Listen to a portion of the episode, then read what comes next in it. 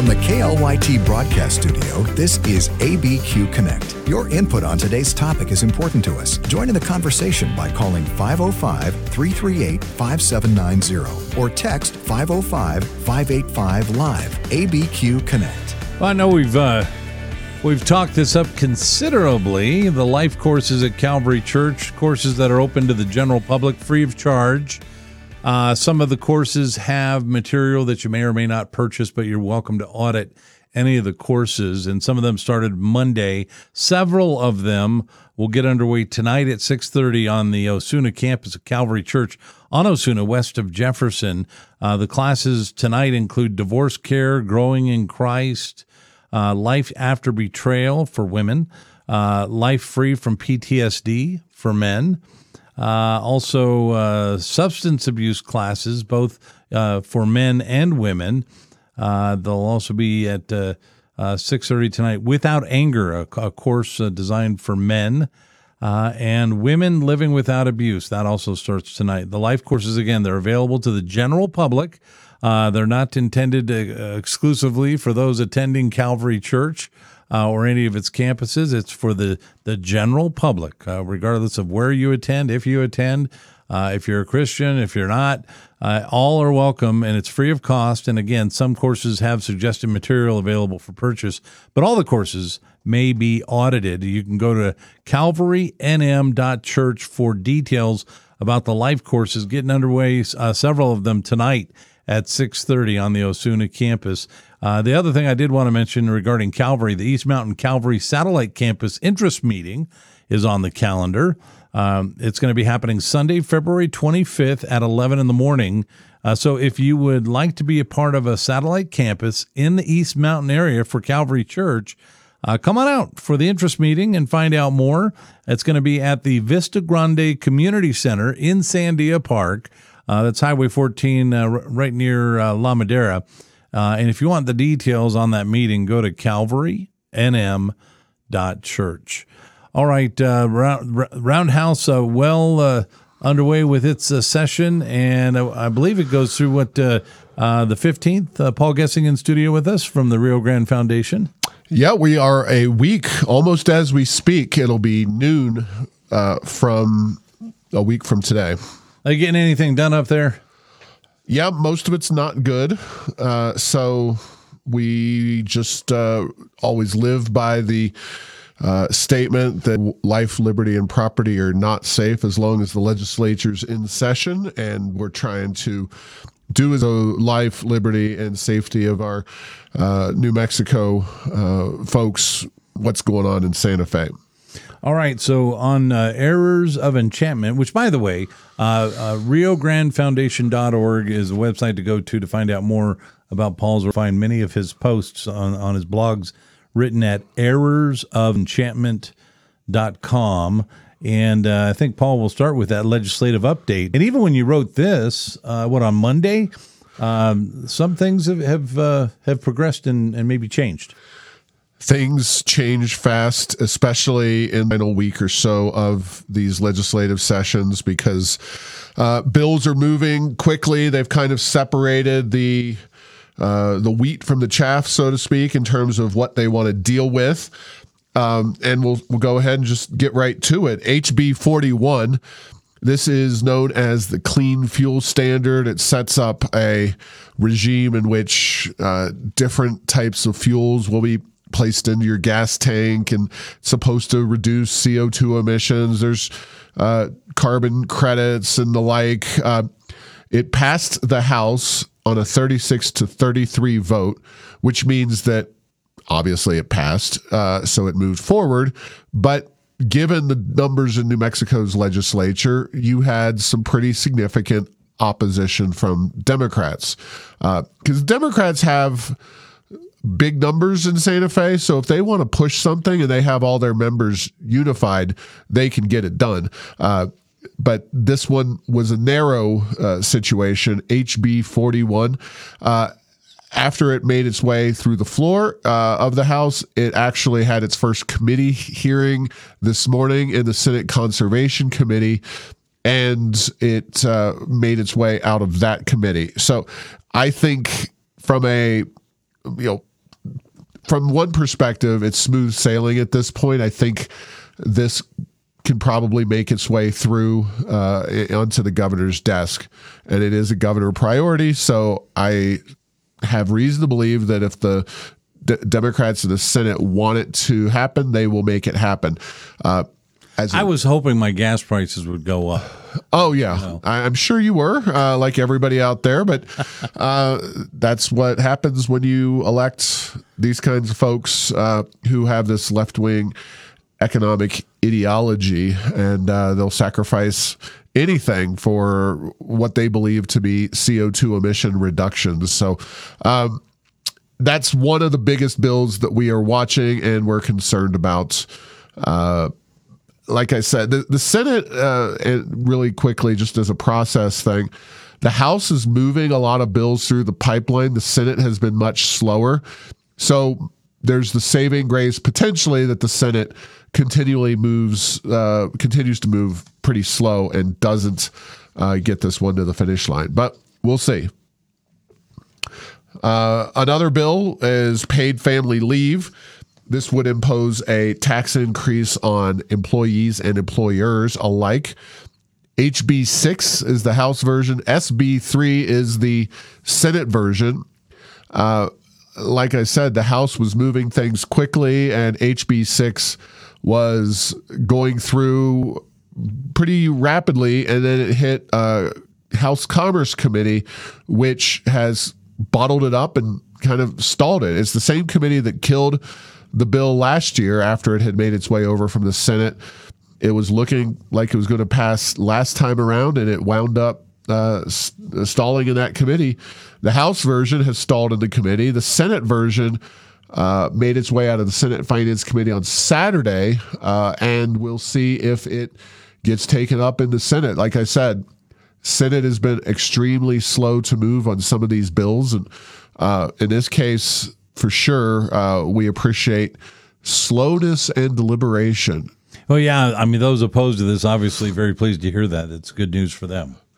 Yeah, uh, we'll just see how how it shakes loose, and uh, obviously, if it gets a vote on the Senate floor, then it's going to be up to the House as to how quickly they want to ram it through.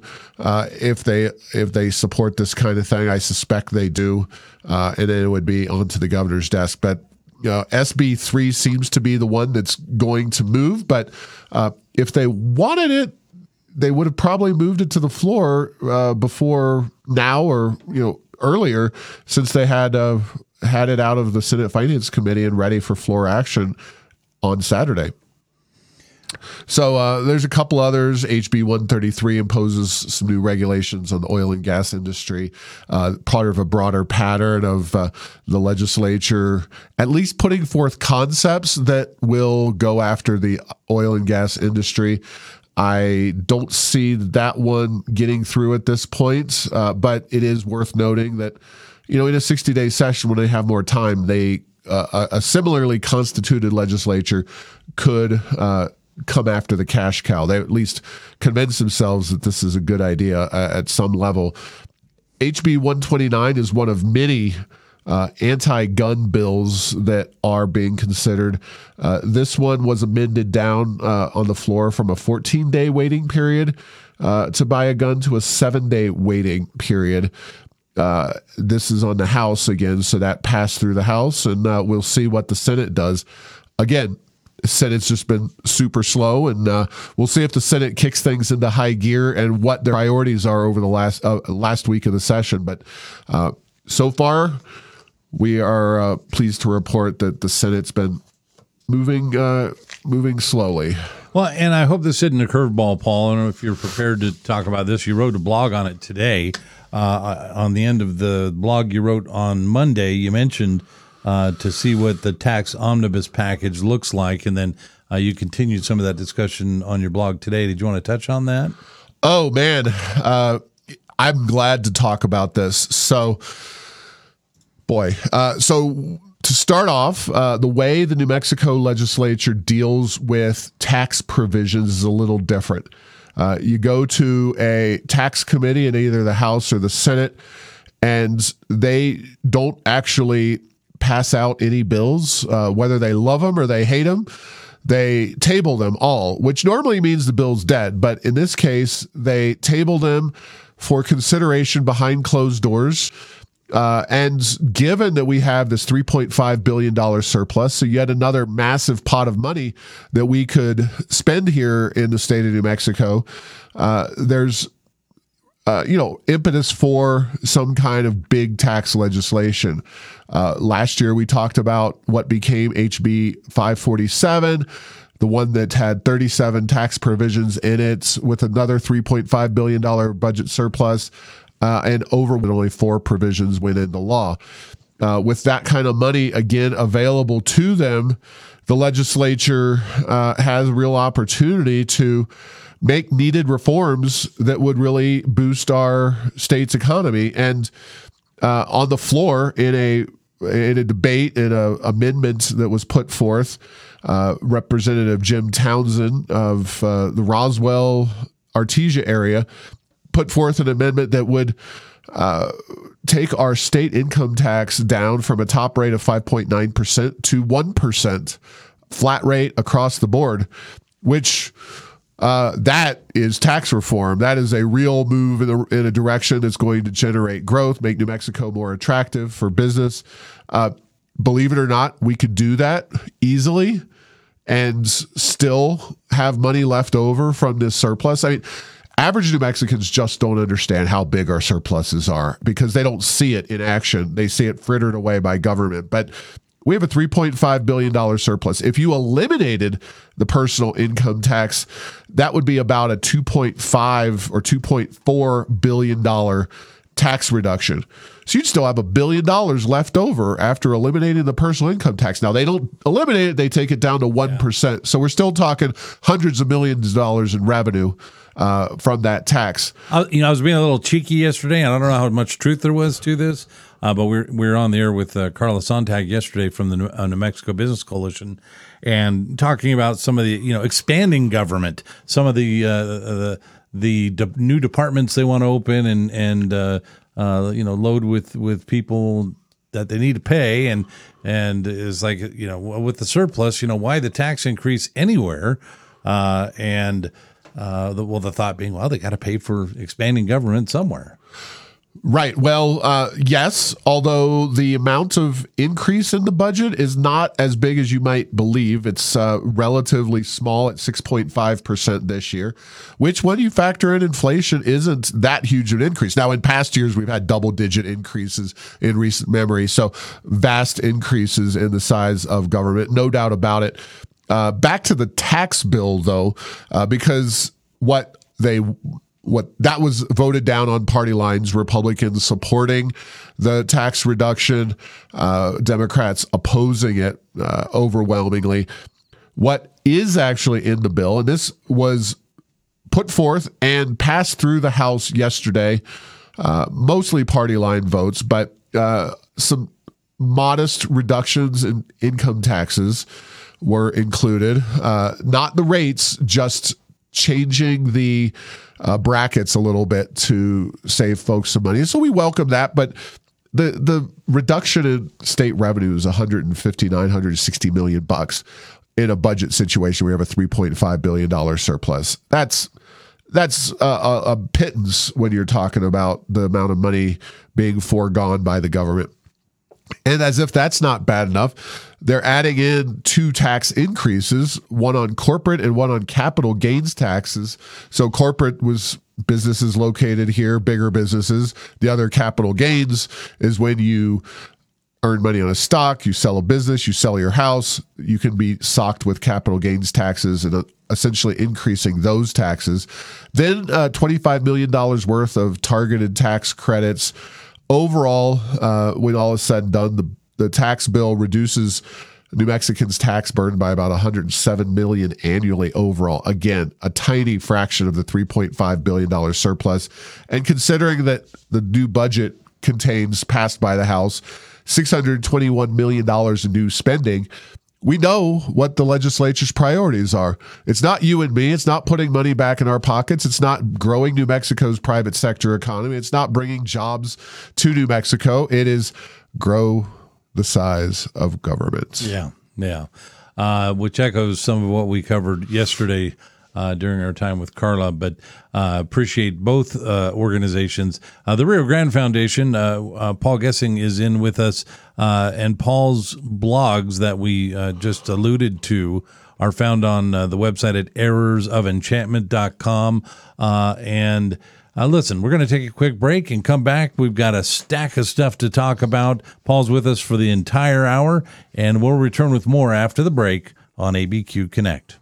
All right, thanks for joining us on ABQ Connect. Uh, uh, tune in tomorrow. We'll have an update, of course, our Friday financial update uh, with Brian Cochran from John Moore Associates. Also, our Heritage Foundation update. Lenya Heitzig will be in with us. You've heard about the Love Bomb and been encouraged to save the date for the weekend to consider your giving towards uh, relief efforts globally through Reload Love during the Love Bomb uh, done annually. And Lenya will be in studio to give us details on that. That's all coming up tomorrow on ABQ Connect. And speaking of Lenya and one of her other ministries, uh, Sheology, they're preparing for an open house, ladies. Uh, it is happening Saturday and Sunday, February 24th and 25th. Uh, it'll be before and after, you know, between the services uh, on the weekend at Calvary Church on Osuna, west of Jefferson, Saturday and Sunday, February 24th and 25th. They'll have appetizers, fellowship. Uh, activities really for the whole family. Uh, come out and meet the Sheology team and uh, get some information about the breakthrough groups for upcoming Romance of Redemption study that's on the way. Uh, and get information about the spring gathering, A Better Day. That's on the calendar for April 19th, and more. Uh, you'll find details about the open house Saturday and Sunday, February 24th and 25th at Calvary Church on Osuna on their website. Go to sheology.com uh, to find out more. Uh, we continue our conversation with Paul Gessing from the Rio Grande Foundation, Rio Grande uh, Foundation.org and errorsofenchantment.com. Uh, if you really want to read through the, the blog uh, that uh, Paul read just this morning um, and uh, some of the content we just discussed, you'll find that on uh, errorsofenchantment.com uh, right at the top. So I encourage you to do that. And Paul, before we press on, uh, you know, we, we walked through some of the Roundhouse update, and I want to remind our listeners about a resource that you make available to them at riograndefoundation.org, the Freedom Index. Uh, and you could probably better articulate uh, what what exactly it is. Although I went on uh, this morning and kind of um, surfed around it, and w- there's a very specific information available. Yeah, well, uh, we just redid our website, period, rio grande riograndefoundation.org. It has uh, a trove of useful information on there. Uh, most pressing at this time of year is the Freedom Index, which you can find and click on. And that's where we track all the votes of the legislature, floor votes.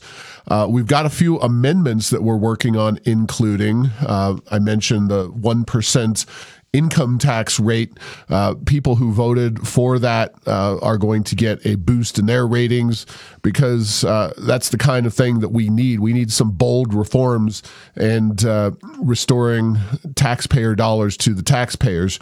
Uh, there's another issue that we'll uh, talk about a little later that's also being included. It's an amendment, but the Freedom Index allows you to go in, find your legislators uh, that are supposedly representing you, your representatives, and your state senators, and find out if they are voting to actually represent you and uh, if they are voting for limited government and personal responsibility. And, uh, uh you know, you might be surprised. Uh, it's not a party line situation. There are Democrats right now on the index who are performing quite well and have very positive scores.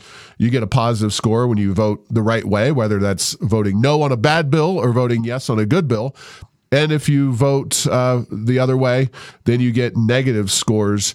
So uh, you can go online, find out how your representatives are voting. Now, I would say that I encourage folks to do this, but I also encourage folks uh, to reach out to their legislators in a civil way, uh, possibly after the session. uh, it really is up to your judgment. If it's a bill that's moving right now, uh, feel free to try to reach out to them. Those legislators are all buried uh, in emails and buried in uh, a lot of information they're working on right now.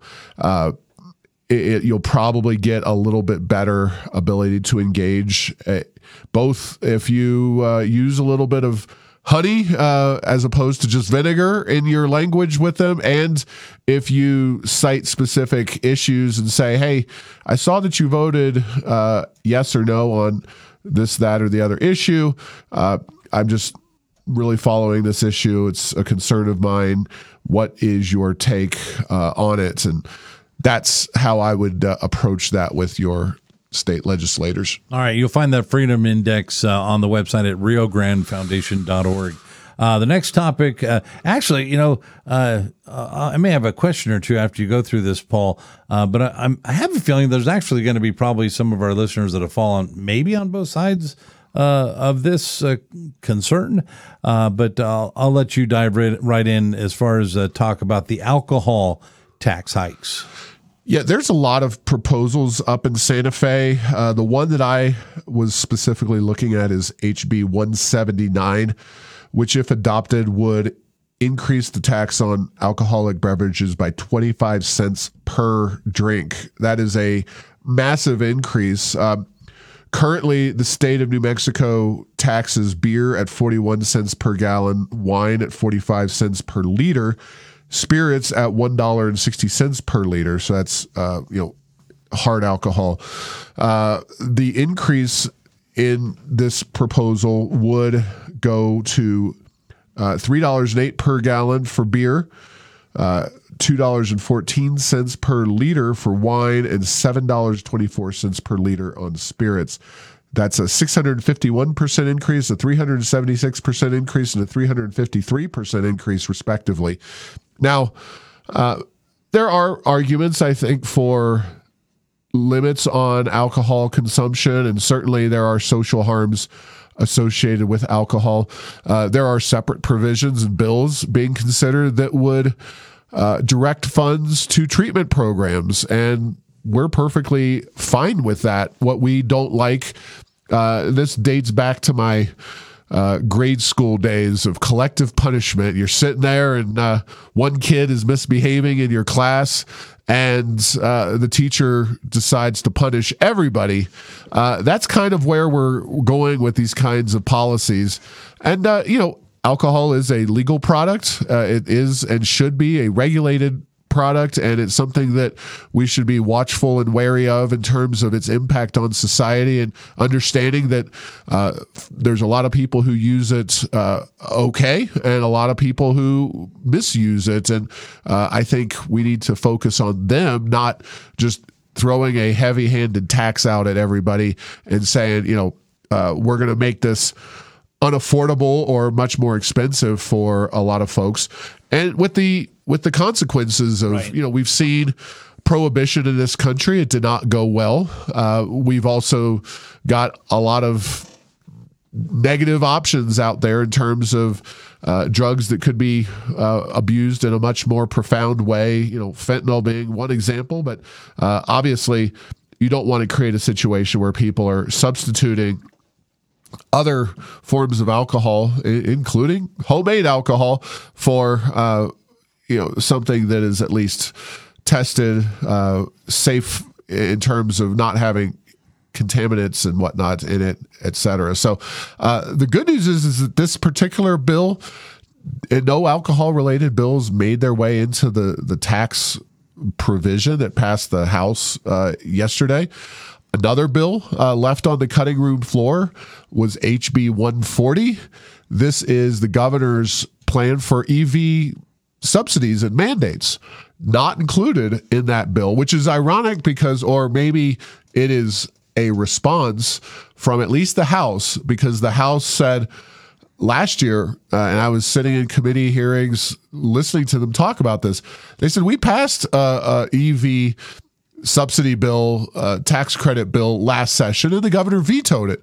So why are we going to go pass another bill for the governor this time around? And uh, maybe they just said, you know, we're we're tired of dealing with this, so we're not going to do anything on it. So, uh, you never know; things could st- could change. Uh, the Senate could add some of these back in. They could revise the bill, uh, etc. We could call have a special session called by the governor. I mean, there are all kinds of options. It could find itself uh, into an executive decision regarding health. Uh, yeah, there could be that. You you could have uh, a lot of different ways that this would be approached, but uh, uh at least in the House version of the tax bill, it was not included. That's fairly significant. I got a quick quick question. Uh, back to the alcohol tax. Uh, you know, for those who are listening, are like, fine, great. You know, I, I, I want none of it here uh, or I don't use it, so it's not a concern to me. Uh, but you mentioned the consequences for uh, a tax hike, especially this this you know as high as over six hundred percent or three hundred percent, uh, even one hundred sixty one percent. Um, uh, would some of those consequences, and maybe I'm not understanding, but would some of those consequences say, well, for uh, grocery stores who carry alcohol, uh, if they're going to have this kind of a tax hike, uh, would it affect the the stores? And then would they pass pass along that that tax hike on their other products in the store?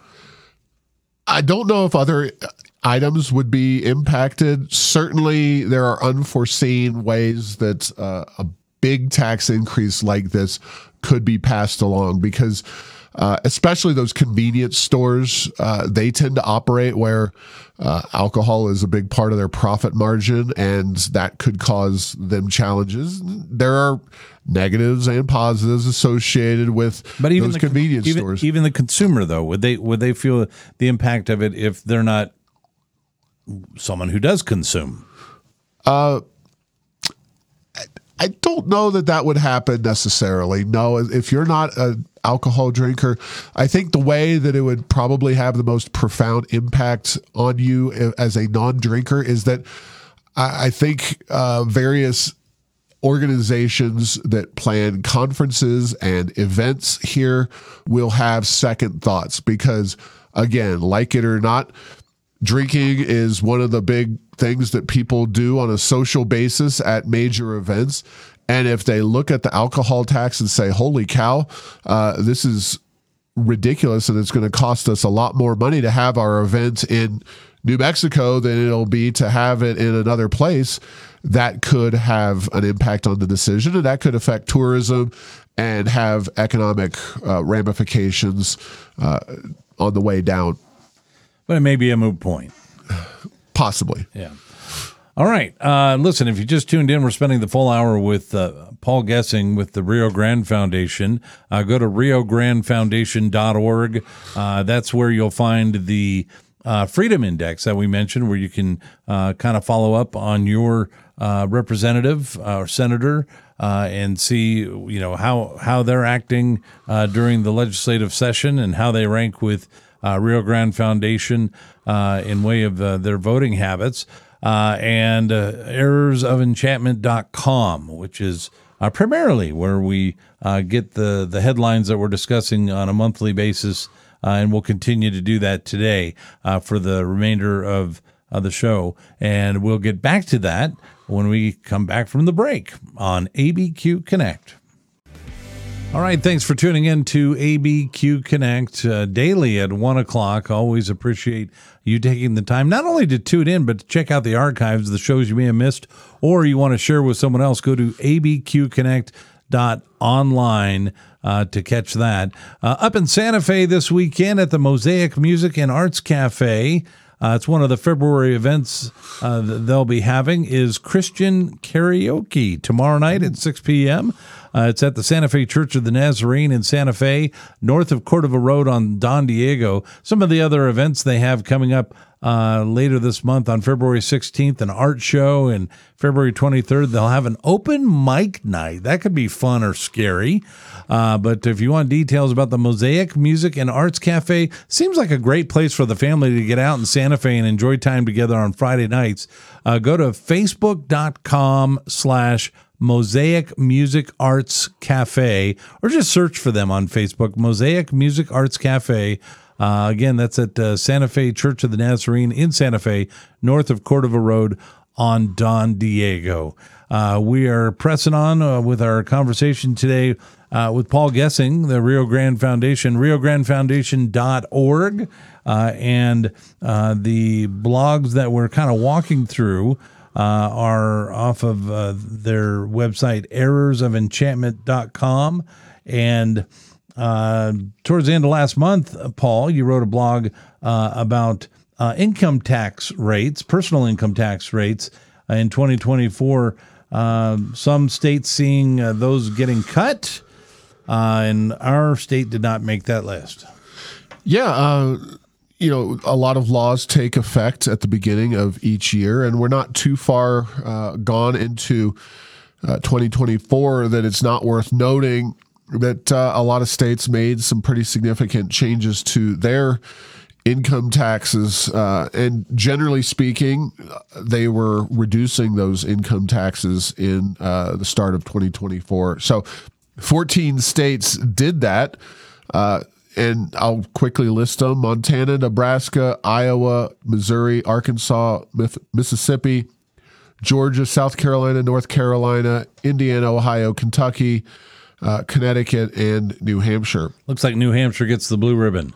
Well, New Hampshire, uh, well, they already have very low taxes. They eliminated or reduced, I should say, their tax uh, on capital gains slightly. Uh, so New Hampshire's already getting blue ribbons left and right because they have no personal income tax and no sales tax at the state level. So, uh, just a fraction of that kind of fiscal restraint in New Mexico would go a long way. Uh, New Hampshire does not have oil and gas. Uh, New Mexico could basically run itself with almost no taxes on you and I, and instead just uh, get the money from the oil and gas industry and uh, the property taxes that we already get, and uh, uh we we could uh, be in plenty of uh, money as a state. But New Mexico is not business friendly. We spend the money in the state government for a lot of junk, in my opinion, and it's not where we could and should be. And the fact that we have $3.5 billion annual surpluses and are not in the business of lowering income tax rates, it's, uh, it's kind of sad and frustrating. So, uh, even if the the tax bill that is moving in this session is not, uh, if it's enacted, it's not going to reduce tax rates. It's just again shifting around the uh, the the bar- the barons, the the various tax rates, and uh, where they kick in, and that's fine. That'll save me some money. I'm not uh, upset about it, but we could be doing so much more with uh, big 3.5 billion dollar surpluses. All right, and in, in addition to uh, Paul's blogs regularly posted at errorsofenchantment.com, uh, Paul, uh, from uh, from time to time, you you send out one of those uh, opinion pieces that land in uh, uh, local uh, media, including the Las Cruces Sun News. Um, I'm going to uh, remind the listener they can go find that uh, opinion piece on errorsofenchantment.com. But anything in that, Paul, you want to highlight that we haven't already covered? Well, it, it is. Uh, it, the article talks about uh, the oil and gas industry and how, in the past, it had always been kind of a uh, an accepted bipartisan issue that the oil and gas industry would generate the money for the state and that the politicians would try to leave it alone. That is not the case in this uh, legislative session. Now, just because you get these bills introduced, whether it's a bill to increase the taxes on the oil and gas industry, the royalty payments, HB 48, uh, other bills like the Clean Fuel Standard, which we talked about earlier, mandating the use of only recycled water in oil and gas operations, HB 30. Uh, opening up the Oil and Gas Act, HB 133, whatever the bill and the bill number, uh, and whether it passes or fails, I think this is a we're crossing a, a, Rubicon in this legislative session where certainly the progressive mindset is much more willing to undermine the oil and gas industry. Now, we'll see what passes in this session, but of course, unless something changes of significance in the election, uh, all 112 members of the legislature are up in November. If we say come back to the next legislative session with the same basic approach that we have uh, now, the base basic the same legislators, we're going to continue this slide towards full front full frontal attacks on the uh, the industry and the revenues that come into New Mexico. Now, you know, we'll we'll see how this all shakes out, but uh, my hope is that New Mexicans will be not only concerned about where that revenue comes from, but also understand that uh, that money can be used to build prosperity, to reduce tax burdens, to attract businesses to New Mexico, to generate a more diversified economy. So if and when oil and gas does kind of fade as a revenue source and fade in importance, that we're well positioned for that uh, future. But right now, uh, while the politicians love to talk bad about the industry, they even want to attack it in legislation. There's really uh, very little in the way of a vision as to what we should be doing next. Well, and and part of what you mentioned, bringing business to New Mexico. Uh, let's talk a little bit about uh, one of your other blogs, uh, talking about Intel and their investment in New Mexico, which is, you know, I mean, it's hard to uh, to boohoo uh, investment in New Mexico from businesses like Intel, but when you know when you really compare, Paul, what's happening in New Mexico compared to Arizona, uh, it would be great to see some change that way too.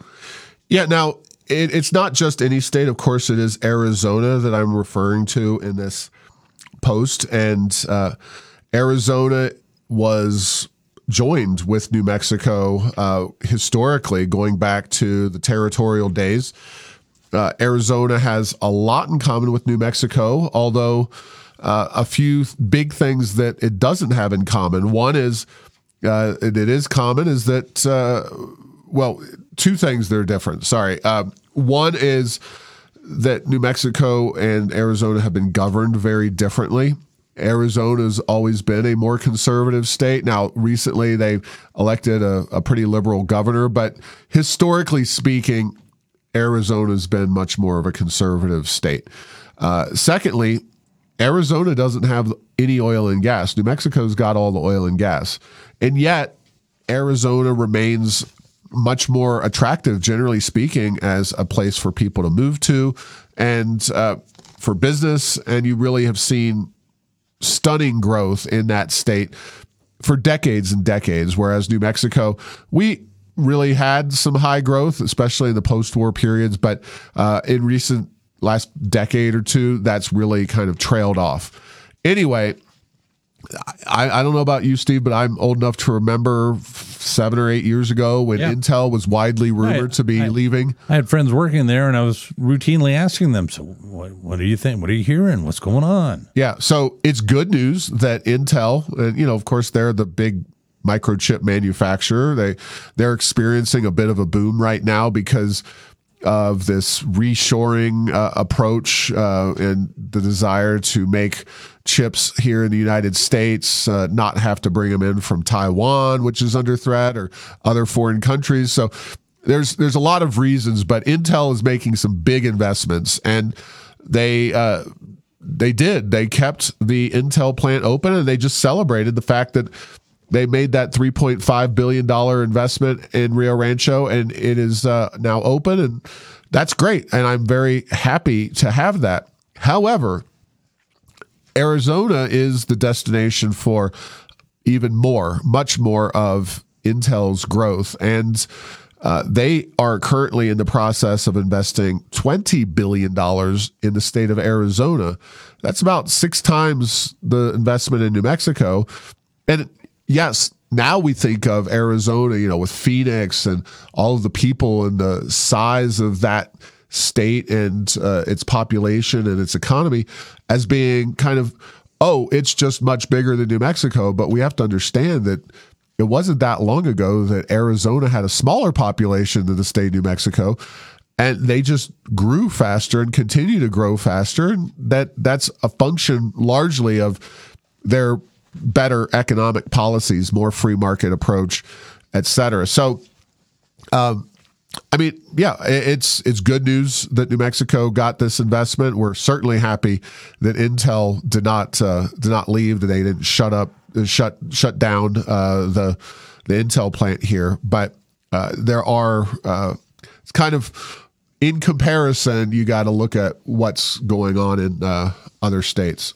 All right, listen, uh, we're uh, just about headed into our final segment uh, for ABQ Connect today, the full hour with Paul Gessing from the Rio Grande Foundation. Go to riograndefoundation.org or uh, go to the website where you'll find most of the blogs uh, that we talked about today uh, at errorsofenchantment.com. We're going to take a quick break and finish it up after this on ABQ Connect. Thanks for joining us on ABQ Connect. We got about uh, seven minutes to cover a couple of topics still uh, with our guest for the full hour today, Paul Gessing from the Rio Grande Foundation. Uh, and on the website at errorsofenchantment.com, uh, Paul addresses uh, properties here in the Albuquerque area. You know, many, of some of these properties, uh, Paul, that you know have caused problems, you know, with crime or or what have you uh, graffiti, and uh, the, the, the part of what the city's done. Uh, correct me if I'm wrong. I mean, they've purchased some of these properties for open space, uh, but still, uh, not much has changed. Yeah, um, the one I'm specifically referring to is. Uh, what's known as the former Poole Estate, P O O L E Estate. Uh, for folks on the west side, they may be familiar with that one. It's uh, off of Coors if you go east down towards the river.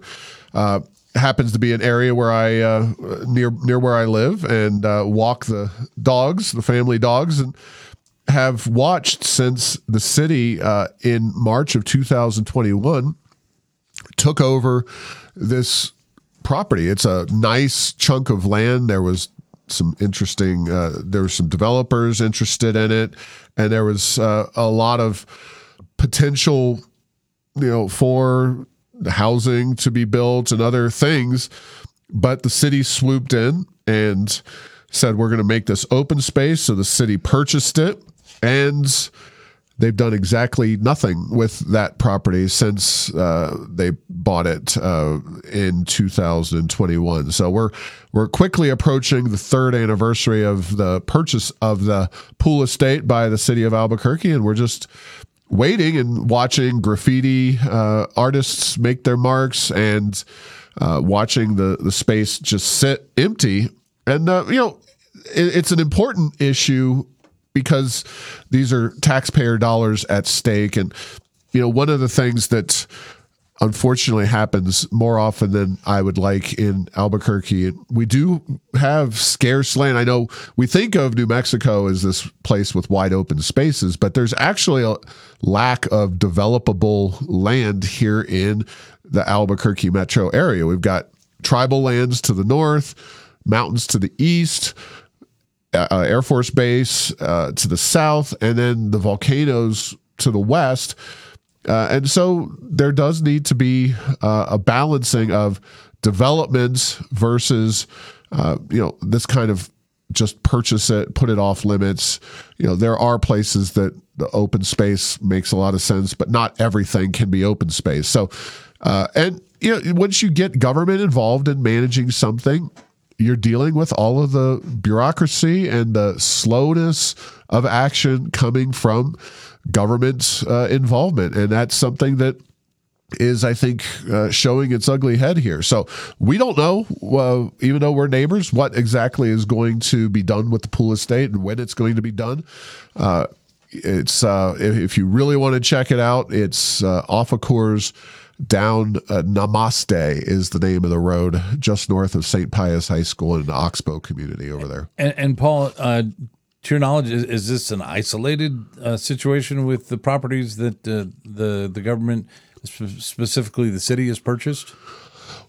Purchased, yes, because they don't purchase that much open space. Yeah. Uh, a few years ago, and maybe I'm talking more of a decade ago, they uh, there was plans to not far away from where we are here at Calvary to build a Walmart on Osuna and council, I think Councilor then Debbie O'Malley uh, got wind of that and said, no, we're not letting you build a Walmart. We need a balloon landing site in that location. So they bought the land and put it off limits. And, uh, you know, again, there just needs to be a balancing act. Governments uh, having money just sitting around and being able to purchase any land that some neighbors don't want to be developed is not the way this should work, especially in a city that's dealing with a self-identified housing crisis. We we need to again balance these these factors out, and uh, uh, that's that's not what's happening.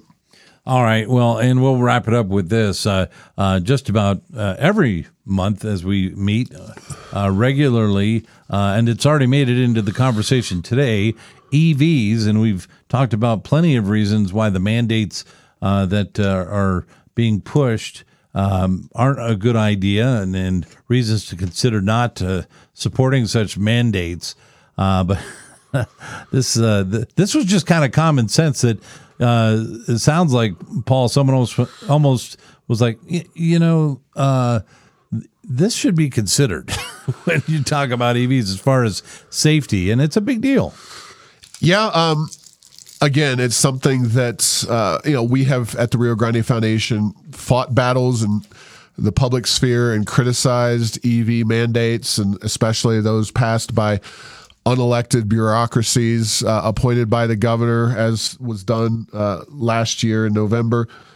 And we did a lot of research for that and try, trying to figure out uh, exactly what some of these problems are with EVs. And our, again, our issue is not the technology. Our issue is with the subsidies and mandates that are forcing people to buy what we believe to be an inferior technology. But uh, the Associated Press reported on January 31st, 2024, that a, a, study had come out from the University of Nebraska showing that the weight of electric vehicles, which is 20 to 50% more than gas powered vehicles, thanks to their batteries uh, and their low centers of gravity, the nation's guardrail system, uh, which you know lines large swaths of this country, especially in a state like New Mexico with a lot of elevation changes and roads that if you make a wrong turn, you could fly fly off the uh, the cliff there. Um, those guardrails do little to stop electric vehicles from pushing through the barriers. Now, it sounds you know, it's not a laughing matter. Obviously, these are important safety devices, both for the protection of the person driving the electric vehicle.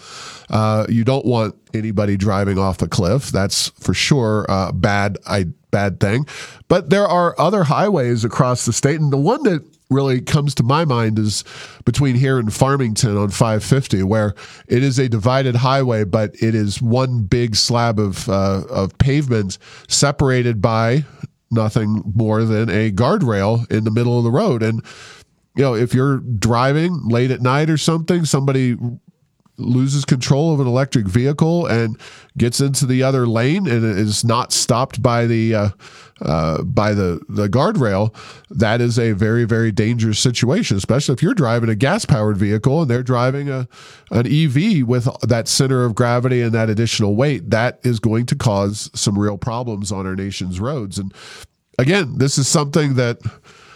I just happened to see. I was not, uh, uh, you know, researching and trying to find uh, more dirt on electric vehicles, but I will give the mainstream media credit where credit is due. They have been doing a lot of good work.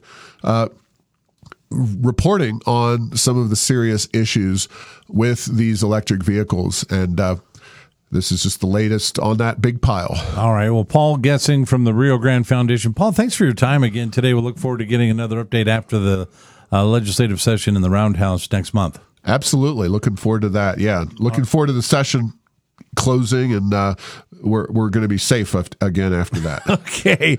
And uh, again, go to riograndefoundation.org or to errorsofenchantment.com. Also, would encourage you to go to uh, nmlegis, L-E-G-I-S, uh. Uh, check out the webcast. Uh, they're in session right now. You can check out the House Chamber or the Senate uh, and the discussions going on and uh, be informed and uh, tune in daily at 1 o'clock to do that as well. Thanks for listening to ABQ Connect.